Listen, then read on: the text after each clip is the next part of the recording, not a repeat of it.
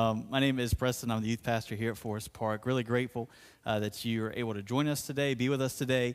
Um, I know that for a lot of us who were here last night for a night of worship, you know, it's been a busy weekend. Um, me and my wife and some of her team have been out here till about 11 every night to kind of do the new stage design and then night of worship last night. And so, on top of that, then today, we're just thankful that you're here. We said it last night, but I say today, man, you, you could have chosen anywhere to be today, but you've chosen to be here, and I'm grateful for that. Um, again, I'm filling in for Pastor Scott. If Pastor Scott was here, he'd be preaching, but he's not, so obviously you're stuck with me for better or worse today. Um, but we're going to continue our People Problems series. We've been in this series in November, and in the first two weeks of the series so far, Pastor Scott's kind of laid before us some things to consider. In the first week, he talked about, you know, we need to really, if we're going to look at the heart of people problems, we need to look in the mirror sometimes and, and understand the, the role we play and maybe some of the tension that has existed in our lives. And then last week, he talked about how in good, grace filled, loving relationships, uh, we should always have room to be able to disagree, to be able to have different opinions, but yet still love one another in spite of maybe the things we don't necessarily see the same way in some instances. And so then today I'm going to get into uh, really just boiling it down to conflict resolution. So, so how do we then actually practically put this on the ground and actually work through the conflict in our relationships that we have with each other or with ourselves? And how do we practically make a difference so that we can find healing in fractured and broken relationships? Before I jump in, though, I do want to encourage you if you have the Bible app on your phone to get it out, go to the events tab, and then find Forest Park Church. If you do that, all my notes for the message today will be right there on your phone. I say that because some of the slides I'll, I'll click through somewhat quickly, and you may not have time to actually write them down if you're a real note taker like my wife is. Uh, but with, without that, um, I'm going to get right in.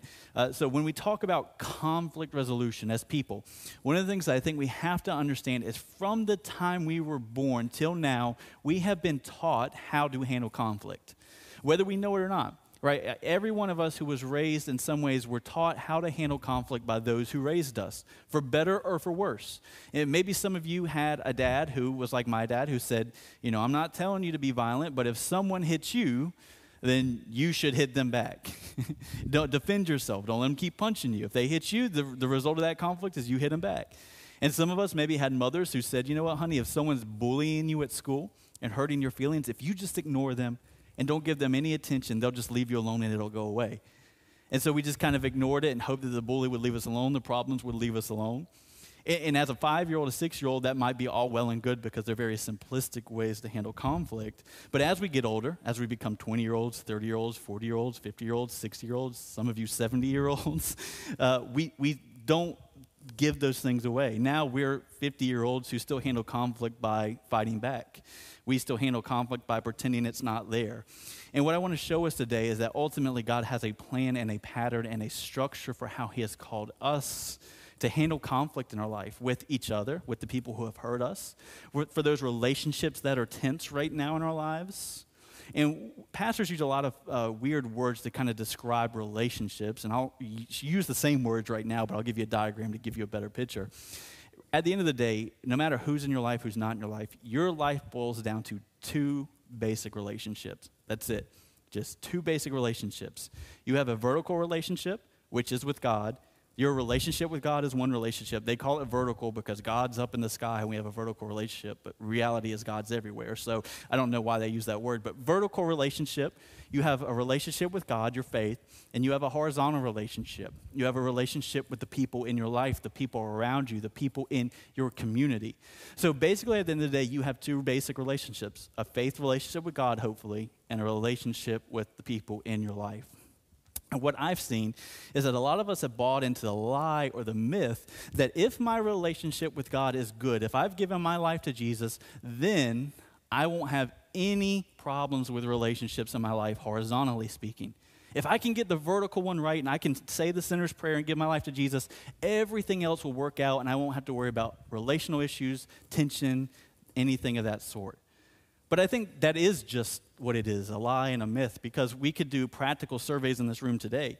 Like, just raise your hand if within the last 12 to 18 months you would say, I've had a falling out with someone in my life. And I'm raising my hand too, okay? Uh, so, just there in the room, this little bit of survey, real quick, is just showing that those of us who hopefully profess to be Christians also would also say in the same sentence, but I also have issues in my relationships. I've had a lot of broken relationships, a lot of strife, a lot of tension, a lot of fractures that maybe I'm not so proud of. So, again, if we are believing that uh, this is the two basic relationships and we don't believe the lie that just because I'm a Christian, I won't have issues in this world, then we need to really understand what it means to try to pursue healing of those broken relationships. And I know how people think because I am people. But the, the reality is, we think, okay, well, Preston, I don't really need to fix these relationships. I've moved on. That issue I had with somebody happened years ago. I need, I've moved on. Hopefully, they've moved on. I don't need to fix or try to mend that relationship. You know, I, I don't need to worry about it. I don't have time to worry about it. It is what it is. I'm just going to live my life, and hopefully they move on and live their life too. And we just will not get along. That thing that broke us apart 10 years ago is just going to be the way it is. But what I want to show you from Scripture is that actually, if you proclaim to be a Christian, you have a call on your life to pursue healing, to pursue restoring bra- broken, fractured relationships in your life, regardless if you want to or not. The Apostle Paul says in 2 Corinthians 5, he says, Jesus, the love of Jesus controls us because we have concluded this, that because Jesus died for all of us, therefore all of us have died. He died for the sake of those who are alive, that way that we should not live for ourselves. Because Jesus died for us as Christians, we are not to live for ourselves, but for the one who died for us. He goes on to say, So then, from this point, we won't recognize people by human standards. Even though we used to know Jesus as a human, that isn't how we know him now. So then, if we are in Christ, we are a new creation. The old things have gone and the new things have come. Meaning, now that we're in Christ, now that we're a Christian, we don't look at the world through worldly lenses, worldly glasses. We look at our life through spiritual lenses, through spiritual glasses that says, I don't see just my relationships as a human to human relationship, but a soul to soul relationship. That we are more than just humans, we are spiritual beings. And he goes on to say, therefore, because of all of those things, all of these new things are from God who reconciled us to himself through Jesus. And because he saved us, he is giving us a ministry of reconciliation. In other words, God was reconciling the world to himself through Jesus by not counting people's sins against them.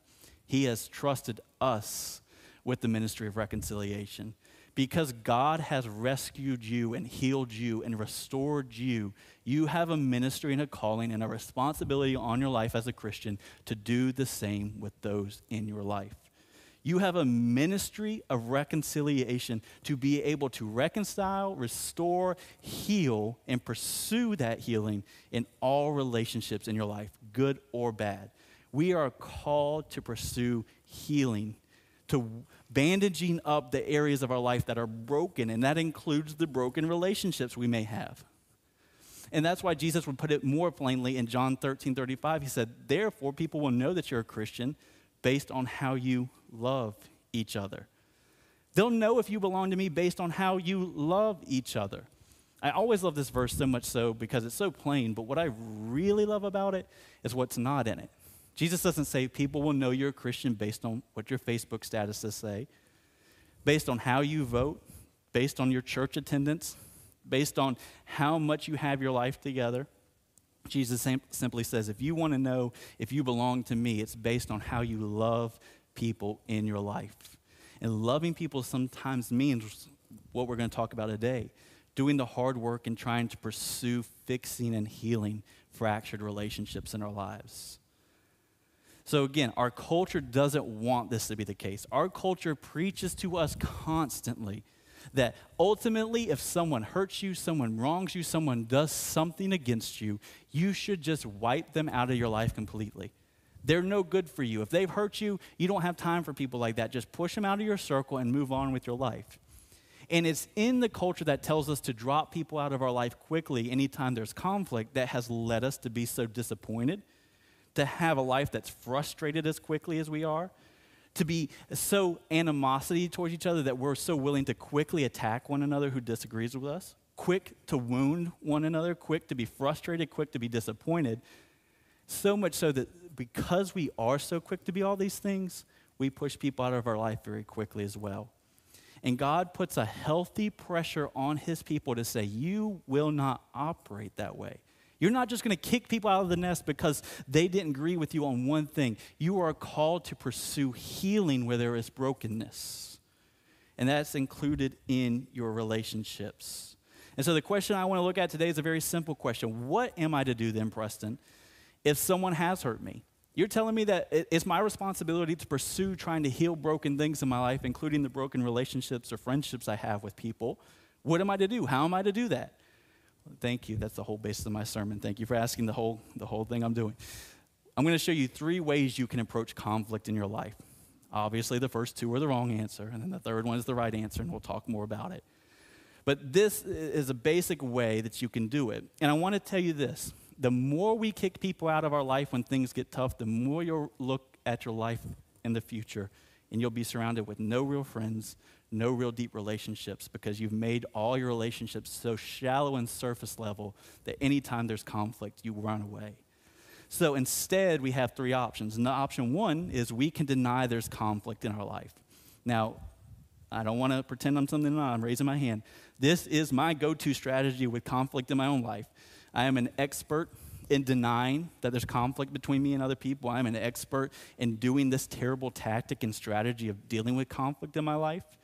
If you're one of the people who just likes to pretend that there's not conflict there to keep the peace, to deny you were hurt, you'll make statements like this It's all good. Nah, nah, I wasn't even upset. Oh, I didn't even notice that Facebook post you made about me subliminally yesterday at 5:02 p.m. it's no big deal. We all have bad days, no worries. These are phrases in my vocabulary that unfortunately have been so used to saying, I say them over and over again, even when I don't mean them. The problem is when you deny that someone has hurt you, whether you like it or not, what you're inadvertently doing is giving them permission to continue that same pattern of hurt. You are telling them it's no big deal. And guess what? Eventually they're going to believe it's no big deal. And they're going to continue to talk to you that way, respond to you that way, treat you that way, the more you deny that what they're doing is actually hurting you. And when we do this, when we deny there's conflict in our life, people continue to act the same way and do the same things that hurt us over and over again. And as those patterns continue to go about, and we continuously get hurt day after day, season after season, by the same things that people are doing, you begin to grow bitter. You begin to become passive aggressive. Uh, maybe you've heard statements like this in your workplace and your family gatherings. They'll start to say passive aggressive statements. Let's not pretend some of us aren't passive aggressive. They'll come to you and say, hey, look, uh, your, your work, man, Preston, is surprisingly good this week. And I'm naive enough to believe that they're actually complimenting me and they're trying to insult me when they say your work's surprisingly good. Or they say, you know what, actually, that outfit you're wearing today looks a lot better than what you wore yesterday. Or how about, man, it's so cool that you're so carefree. I wish I didn't care about things like you. And we begin to make these snide, sarcastic comments to them, trying to hint subliminally, hey, I have an issue with you, I have an issue with you, I have an issue with you. And we do it passive aggressively because we don't have the guts to stand up and say, I have an issue with what you're doing. so we deny, and the more we deny, the more we become bitter, and the more we become bitter, the more we become passive aggressive. Denying is not the way to true biblical conflict resolution. It leads us to being passive aggressive, bitter, making vague Facebook posts, making snide, sarcastic comments. And I'm telling you, when bitterness takes hold of your heart, when bitterness takes root in your soul, it is only a matter of a time before that relationship breaks. And if you allow the denying strategy to be your go to strategy anytime there's conflict in a relationship with your life, you will become passive aggressive, you will become bitter. And as soon as you become bitter, that relationship is a ticking time bomb waiting to explode. But we cannot deny that there's conflict in our life. So, what do we do instead? Some of us just simply run away. You take the Jonah approach. We're not just going to deny there's conflict, we're going to literally flee from conflict. What does that look like? That means anytime you don't like your job, you quit and get a new job. Anytime you don't like your relationship or your spouse, you divorce and get a new spouse. Anytime you don't like your church, you leave and go across town to a new church. You don't like your neighbors, you leave your neighborhood and move to another neighborhood. The problem with this strategy is that you can never run away from conflict to a place where there is not more conflict waiting for you. Every new relationship has a different person, and that different person has different issues, and those different issues will lead to different problems. Every new job has a different boss that will lead to different problems, that will lead to different conflict. Every new church will have different pastors, different ways of doing it that leads to different problems. You cannot run away from conflict. You can only run to a new environment with different conflict. So, running away from conflict is not going to solve the conflict issue in your life. It's just going to complicate it and make it different. So, we can't deny that conflict's there, and we can't run away from conflict. When we, we, we do both of these strategies, again, I'm trying to tell you, you are setting yourself up to have meaningless relationships in your life that have no value and no root in anything strong enough to survive a small breeze of conflict in your life. But there is a better way. Obviously, I hope so. We're not just going to talk about the negative today the way that Jesus and, and God has commanded us to do and deal with conflict is option three, which is speaking the truth in love. God has called us to speak the truth gently and in love to those who have hurt us. This comes from Ephesians 4:15 where Paul says, "Instead, by speaking the truth in love, let us grow in every way into Jesus Christ in our faith." When we choose to speak and receive truth in a loving, gentle manner, you are setting yourself up to grow tremendously in your relationship with Jesus. In fact, I would dare say that maybe the reason your faith hasn't grown is because you have not allowed yourself to be stretched by the conflict in your life. To actually pursue doing the hard work of what it means to restore and heal a broken relationship instead of doing the easy, comfortable thing, which is running away or denying it that ultimately there is some benefit of having conflict because it gives us the opportunity to speak the truth in love. And the more we speak up and speak it in love, the more we grow not only ourselves, but we grow roots down deep in our relationships with these people. Because guess what? When you have the guts to look at someone in the face and say, I love you enough to have this hard conversation, you are speaking truth into them, saying, I love you it is cheap love that avoids, it is cheap love that destroys. Cheap love says, You don't matter enough for me to do something hard and awkward to make this relationship better. You don't mean enough for, to me that I'm willing to do something I don't want to do so that we can get past this. I'm just going to cave in and run away. I'm just going to cave in and deny it and become passive aggressive and bitter towards you. That is a cheap love that treats people that way. It is a true, grace filled, centered on Jesus Christ love that looks at people eye to eye at a coffee table and says, Brother, I love you. I care for you. And I care so much about you that I'm willing to do this, even though it's awkward and hard for me to do that. What you did last week really hurt me. I need you to know that. I don't know what was going on but I need to address this with you because you hurt me when you did this. And I care enough about this relationship not to allow this to become a dividing line in our relationship that sends us two separate ways. But I want to address it with you now lovingly, gently, because you matter that much to me. And if you're a parent in the room, this, this is your parenting life. If you have kids and your kid, you wake up one morning, is running in the middle of the road with a knife in his hand, you don't say, Well, Timmy's going to have to learn the hard way. Sounds like Timmy's problem. I, am going to do me. Timmy's obviously chose his own path. He's going to have to reap the consequences of his bad behavior later down the line. I'll let him handle that in his own time. Or when Timmy stands up and pops his brother in the face because he stole his toy, we don't say, well, one day he'll learn a lesson when he hits someone bigger than him and they hit him back. We don't allow our kids to do these things. Why? Because our love for our children goes beyond cheap love. It goes to a love that says, I love this child with my whole being, so much so that I would tell Timmy, hey, get out of the road, put the knife down, don't hit your brother. I, I love you, buddy. There's a better way to handle that with your brother. Hey, I love you. You know there's cars that come down this road every day. I don't want you to get hit. Please play in the yard. Don't play in the front yard in the road. You're willing to call them out for the decisions they're making that's going to harm them and harm you ultimately because you care about them. You have a deep love rooted in something beyond just the facade of a friendship. You care deeply. And I think sometimes, if we're honest, we let friendships go too quickly because maybe we don't care as deeply about that person as we think we do. True love pushes forward. True, love stands in the face of conflict and says, We are going to deal with this. So, how do we do that? Great question. I only have four steps to how we address people in a loving, gentle way, speaking the truth and love to them. This is how we do it. Step one present the sin or the hurt that they caused you in a gentle manner. Matthew 18 says it very clearly. They say, if your brother or sister has hurt you, go and correct them when you are alone together. And if they listen to you, you've won them over. One of the biggest leadership lessons, and they teach me, and I'm just going to share it with you for your life, is to learn not to count opinions, but learn to weigh opinions. One of the reasons they tell you to do this is because if I take a poll right here in the room and say, everyone who wants to go home right now, raise your hand, we would probably have 75 to 80% of people raise their hand. And if we only count the opinions in the room, guess what? Even though it's not the best thing for you right now, we're going to let you go home. But when we weigh opinions, we look at someone who was drugged here by their wife and doesn't want to be here who is sleeping, and we say, why should his opinion count as much as someone who's hurting in the front row, not calling you out, Greg, that is hurting in the front row and seeking to grow today?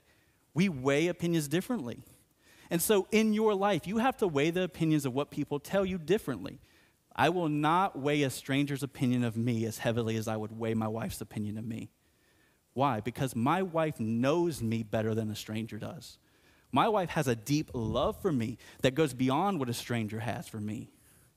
So I listen to my wife's opinion of me more than I would listen to a stranger's opinion of me. Not because maybe the stranger's wrong, but because I know ultimately my wife has a deeper love for me and a deeper relationship with me. I say this all to say because, in context of step one, addressing the issue they did to you in a private, loving, gentle manner has to be rooted in a relationship with this person. If you don't have a relationship with this person, you're going to go coffee with them next week and they're like, bro, you don't even know my wife's name. You don't even know my last name. We work together. And you're telling me I have an issue. Why should I listen to you? You don't even know me. But when you know people, you have deep relationships with people, the more God gives you an opportunity to speak truth and love to them because they know you don't have ulterior motives. They know you have a deep care and love for them that goes beyond what you can get out of this conversation. So if you try to just go up with Sally, who always gets on your nerves at work, and call her out privately, it's probably not going to go well unless you have a real relationship with that person. Step one is all predicated on do you truly love and have a good relationship with a person enough so that you could have this conversation with them? And what if, Preston, I do this and we meet privately? I don't call them out in front of the office, in front of their family at Thanksgiving table on Thursday. I privately meet with them, talk to them about our issues, and they tell me, I don't, I don't really care what you have to say. Doesn't matter. Good, because there's step two. Step two is determine if others share your perspective or concern on that person or their issue. One of the biggest benefits I have in being married and having a spouse is that there are have been occasions I could probably count about three or five on my hand that I've been offended, wounded, and hurt by what someone said to me, what someone did to me, and when I ran it by Carla, she said, Baby, I, I love you, but I think you're taking that a little bit too personal. They didn't mean it that way. I was at the table when they said that to you. I could see what they were trying to get across. That what, the way you're taking it is not the way they meant it. I, I love you, but I, I think maybe you're seeing this the way that's not actually reality. And she's had to bring me back to reality sometimes and say, I, I think you need to expand your perspective here because you may be the only one who has a true issue with how that happened. And sometimes in our life, that is true. We have to step back and say, Am I the only one here at the office, at the table at Thanksgiving, at the church who has an issue with this or who has been hurt by this person's actions or words? And sometimes what you'll find in rare occasions is you might be the only one. But I've found most of the time you're not, especially if it's that concerning that you would address it with them privately. So if you're not the only one who's seen what this person has done to hurt you, or they've heard others doing the same thing, then that goes to step three because you need to bring others in to lovingly share their experiences with this person. So if, if this person will not listen to you, trying to lovingly, gently speak the truth and love to them privately, then the, the next step really is to try to find one or two people who share that same experience with this person as you do. Now, let me tell you what this is not. This step is not team building and dogpiling on someone because you all don't like the same person. This isn't walking into work on Monday and saying, Who else in this office hates Larry like I do? Oh, I hate Larry. Larry's the worst. Yeah, I tried to talk to him last week and he didn't even listen to me. I think we should just go chew him out at lunch together as a group. This is not what this step is. This step is finding one or two people who have a relationship with the same person, care about the person as much as you do, and have been hurt by the person in similar ways that you've been hurt by them. That's why the next verse in Matthew 18 says, But if they won't listen, take one or two others with you, so that every word may be established by the mouth of one or two people. Bring one or two other people who have the same experience and have the same love for the person as you do. And sit down with, let's just use Larry for example. Say, Larry, the way you talk to us at the office, man, it is just, it, it's offensive. It hurts. It, it makes us feel like we're walking on eggshells when you're in the office. And when you did this last week and you said this, and then the next day you did this and said it this way, it's just, it's making it hard for us to, to be around you. And we want to tell you that we love you and care about you, and we want to address this with you today so that we can hopefully get beyond this. What if they get defensive? 99% of the time, they will get defensive. You would too if five people jo- joined your lunch table and called you out on some mess but the reality is one of the, the, the, key things I hope that you would take from this, because ultimately I'm going to assume the best in you guys today and hope and pray that you're not just listening, writing down uh, things on your notepad and just kind of walking out the door today, that, that if you truly have conflict with someone today, you're actually willing to put these things into practice in your life starting next week. If that's true, I'm assuming the best. And Lord forbid you get to this step where you and two other people are addressing this person on their issues, that you would remember this one of the keys in this step is to not get into a back and forth on every situation. Because here's what will happen you'll say, Larry, we've seen this, this, this, and this. Okay, but on this one, my wife and me had a fight that morning. That's why I had a bad attitude. And on this one, you didn't see what happened. It, I, I, I had this going on and I was stressed out. You didn't see that. Because every situation you bring to them, I guarantee you, most people will have an excuse on why they acted or spoke the way they did. Do not get into a back and forth. Say, Larry, we're not here to discuss it. We're, we're here to put before you how we've been hurt by you. And we love you enough to have this conversation in hopes that you will see that your actions have not only hurt one person, they've hurt a lot of us. And we're not here to get into back and forth. We're here to try to move beyond it by putting this in front of you because we care about you. Keep the hurt at the forefront. What if this doesn't work? The last step is just bless them move on and pray that in time, God will show him or her what they've done, how they've hurt people, and in time they will turn back and seek forgiveness. At some point, you have to leave this in God's hands. And that's why step four is create peace in your life despite their unwillingness to ask for forgiveness. So many of us allow our peace to be destroyed based on what people do or don't do. But the peace that we have in Jesus Christ goes beyond people's actions, intents, words, or what they did. The peace that we have in Christ is rooted in a hope in a faith in a future that cannot be shaken based on what people do or don't do in us. So I'm trying to tell you at the end of this, if none of it works, you still have the last option, which is choose to live in peace despite them being unwilling to apologize for how they've hurt you and move on and pray for them. How do I create peace in my life? Just one quick slide. Accept people where they are. Some people are at a different part of their journey than you, spiritually, mentally, emotionally, and you cannot move them further down the field than they are willing to go. You have to accept people for where they are. You have to accept situations for what they are. You cannot change every situation. You can try your best, but at some level, you have to accept you have done everything in your power to change the situation, but it is not moving. So accept it for what it is, and then accept every action doesn't need a reaction. Not everything that's done to you deserves a response. Not everything that happens deserves a reaction.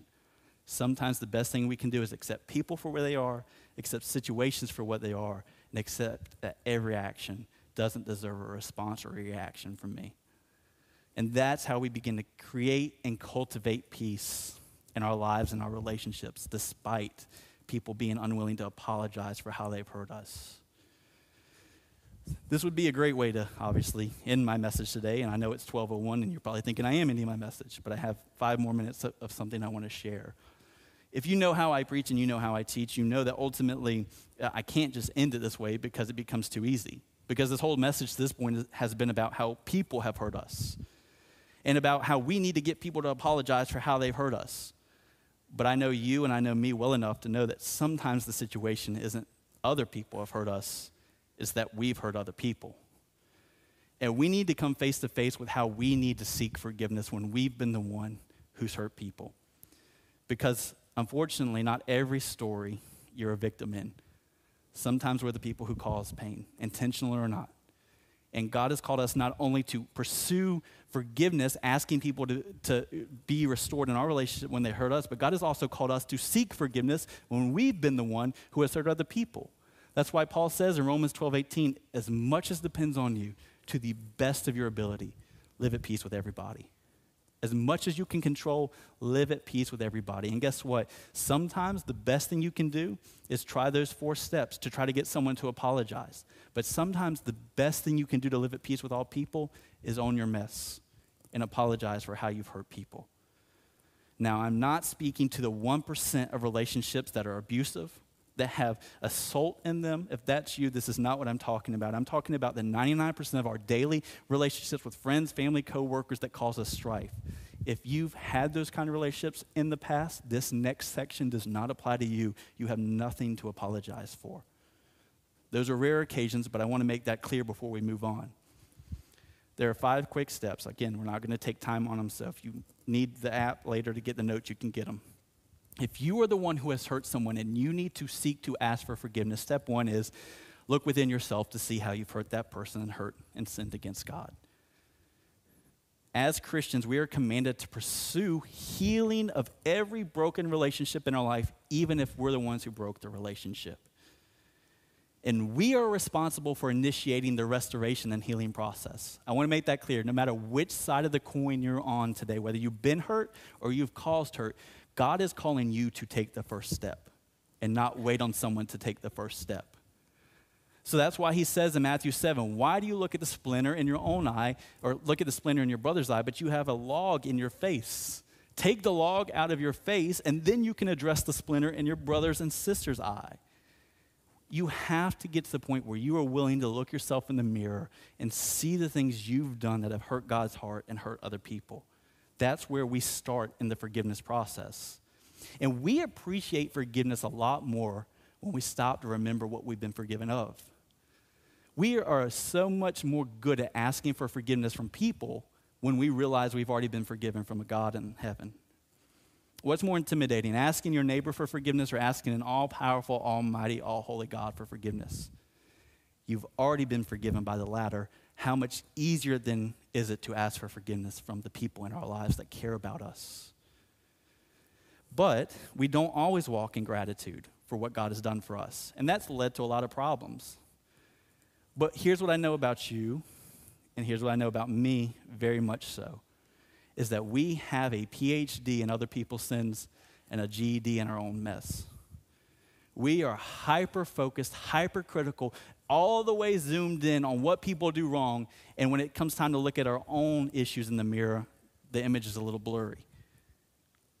When we look at our neighbor, when we look at our, relationships, when we look at our spouse, when we look at our workers or our, our coworkers, we see everything so clearly. I can give you 10 pages of everything they do wrong, but when it's time to flip the page and start writing down your own mistakes, you have trouble writing one thing down. We are a people who are fixated on pointing out what other people do wrong while never taking ownership for the things that we've done wrong. And in order to grow, in order to seek forgiveness, you need to flip the script and become an expert in your own mess and less critical of other people's. And step two is to seek to meet with this person and ask for forgiveness. There are many of us who don't take this step because we have the mindset of this I know what I said probably hurt them, but if it hurt them as much as I think it did, they'll come to me and ask me to apologize. I know what I did probably wasn't right, but if it really wasn't, if it was really that bad, they will come and talk to me about it. And if they talk to me about it, if they ask me to apologize, then I will do so.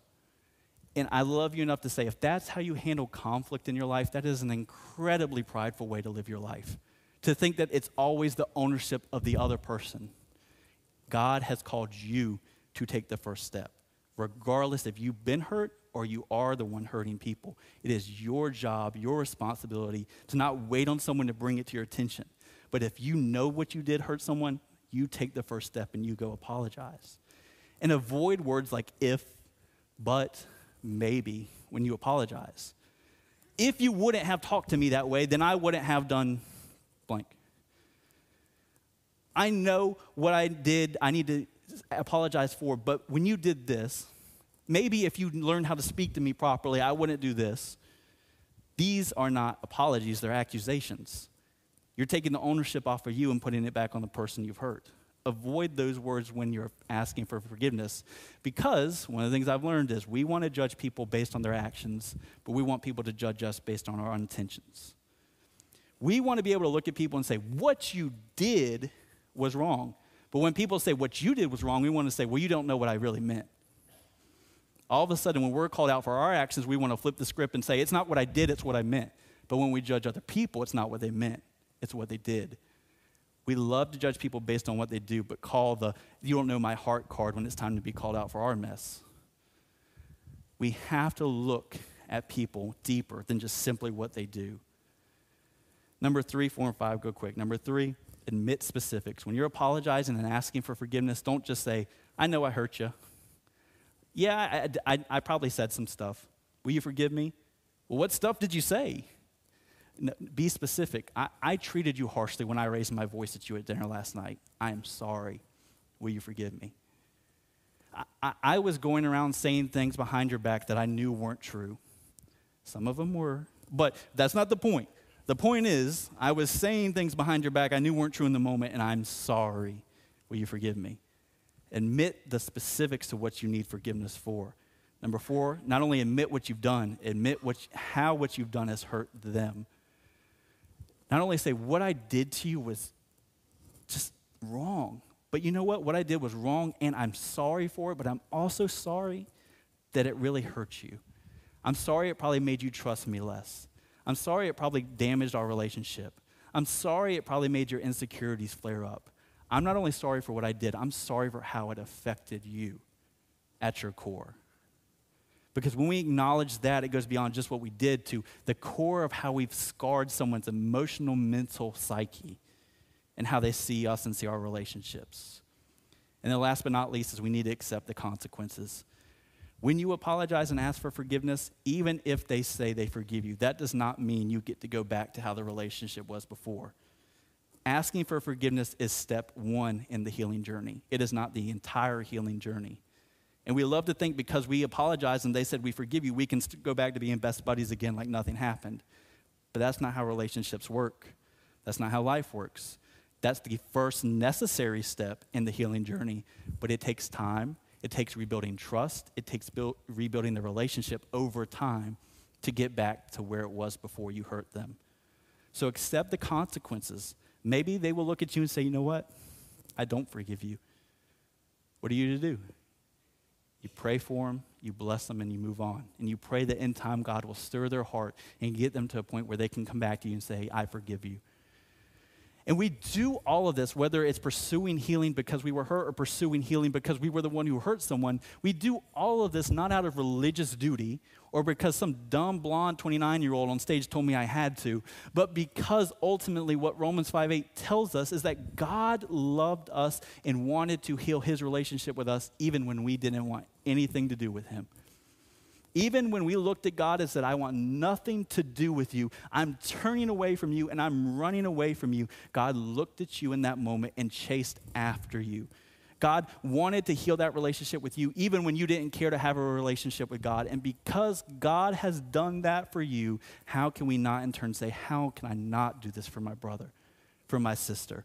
God has forgiven me so much, and He chased after me even when I wanted nothing to do with Him. How can I not chase after someone to heal our relationship, even though it's only been six months? You are responsible to take the first step in the healing journey, and God has given you a call and a ministry to not allow things to remain broken in your life. Some of you have conflict that happened last week, and it may be a little bit easier for you. Some of us are called to mend relationships that broke 15 years ago and this is going to be a harder journey. But whether it happened yesterday or 15 years ago, any tense, broken, fractured relationship in your life, God is looking at you and saying, I have loved you and forgiven you. Go and fix this and pursue healing with them to the best of your ability so you can live at peace with everybody. Here's what I want to close with I'm going to read two statements. And, after I read one statement, if it applies to you, I want you to just simply raise your hand and I'm going to pray for you. And then I'm going to read the second statement. If it applies to you, you raise your hand and I'll pray for you. I want to end the service today by blessing you and praying for you in your relationships. Thanksgiving is next week.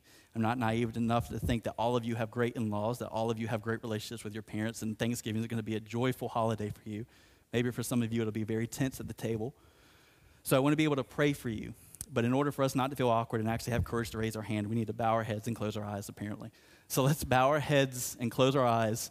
And if after I read this first statement, this is you, and you identify with this, just raise your hand and I want to pray a blessing over you today.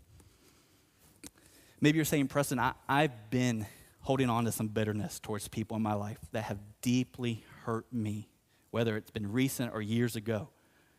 And for the past decade, maybe, I've been avoiding them. I've been running away from the conflict that exists between the two of us. And I haven't done anything to try to fix this broken relationship. But I know now that I need to pursue the first step in healing this fracture in my life. And I need to do as much as depends on me to do as much as I can to heal this relationship. But I really don't have the courage or the strength right now. And, and I really want to, but I'm scared. And I need some strength and some courage to take that first step. If that's you, just raise your hand. I want to pray for you. Father, bless these men, these women who raise their hands. They are hurting, they have fractures in their life between people. And God, they want to take that first step and, and telling them how they've hurt them, pursuing fixing that relationship. But God, it is a scary thing to do. It is not an easy thing to do what you've called us to do. But God, ultimately, we know you bless the attempt. You bless us trying. And I'm praying that as we leave, as we go and we meet these people, that these people who just raised their hand would take that first step in trying to talk to them about how they've hurt them. And I'm praying if they do that, that you would bless that conversation. You would allow that person to have ears to hear, a heart that's open to receive the feedback, the truth, and love. And I pray that you would give these men and women who raise their hands the courage to do that, the strength to speak up and share their hurt, but also in times when they don't know what to say, that you'd give them the words to say. Because ultimately, we want to see these relationships restored, God, for your glory and for our benefit. The next statement is maybe you're not on that side of the coin where you've been hurt. Maybe you're the one who has hurt someone, and you're standing here today and you're saying, Preston, I, I've hurt some people. Whether it was yesterday or years ago, and I've refused to humble myself and go to them and ask to be forgiven for what I did to them, whether it's out of pride or whether it's out of fear, I've yet to take that first step in seeking forgiveness for what I did. I know I need to go and apologize to them. I know I need to be forgiven and I know I need to take that first step in initiating that healing process and owning my mess. But I- am scared. I- I'm fearful. I don't know necessarily what to say, how to do it, when I can meet with them, even if they'll answer my phone call to meet with them. But I need the courage, I need the strength, I, I, I need God to empower me to do the hard work that is not easy for me. If that's you, just raise your hand. I want to pray for you today. Father, bless these men, these women who raise their hand, acknowledge that they have made some mistakes, that maybe they're the ones who have caused some hurt and some pain in their relationships. God, this is an important first step, acknowledging that we have a role to play in hurt and pain in our lives. And I'm praying because of their courage, you would give them strength and empower them by your Spirit to take this first step in seeking to heal the relationships they've caused to break. Don't guilt trip them. Don't allow them to be guilt tripped and shamed, God, but help them know that they're loved in spite of their mistakes. And help the person they're going to go and ask for forgiveness from, God, have a heart and a mind that's open and ready to hear from them and ready to accept and extend forgiveness to them, God. But if they're not, I pray in time they will. And I pray that you give them courage and strength to take this necessary step so that they can find healing and find forgiveness from these people. Bless them. We pray this in your name. Amen. Thank you so much, Preston. And uh, yeah, it's it's really it's a hard message to to come to terms with in a lot of ways for myself. I know that I felt really uh, convicted by the apologies that we make and not putting the asterisks on them, you know. And I think it's uh, really great to hear about how to actually apologize in those situations. And um, so thank you, Preston, for that. And I'm just grateful for you guys being here. Um, a couple things, real quick, before you go. We have a few things you'll see in the lobby and uh, places that you can connect. So first, if you're new here, thank you for being here. Go to fplive.org/connect and uh, fill out a new here card, and then just uh, stop by the information center for a free gift. And uh, it's just our way to say thank you for coming and being here. And um, then two things you'll see in the lobby. Uh, first is our Friendsgiving table for our students. That's 6th to 12th graders. Um, they're having a meal tonight. You may have uh, donated to bring some casserole or turkey or something. Um, they're they're gonna have a great time for our student ministry. So, uh, sixth to twelfth graders come tonight at five to seven. Um, and then also, uh, you probably saw it walking in, you saw the tables, is our Angel Project. This is an annual project we do every year. We partner with local school counselors to find students who are in need, who uh, may not have any Christmas gifts that year, this year, um, and uh, we we just want to bless them and serve them and and uh, be the church that uh, God we think God calls us to be. So um, we do this every year. What we do is we get these cards and we have the um, school that they go to, uh, their gender, their age, their sizes, and uh, any um, gift suggestions that they have requested, things that they might like.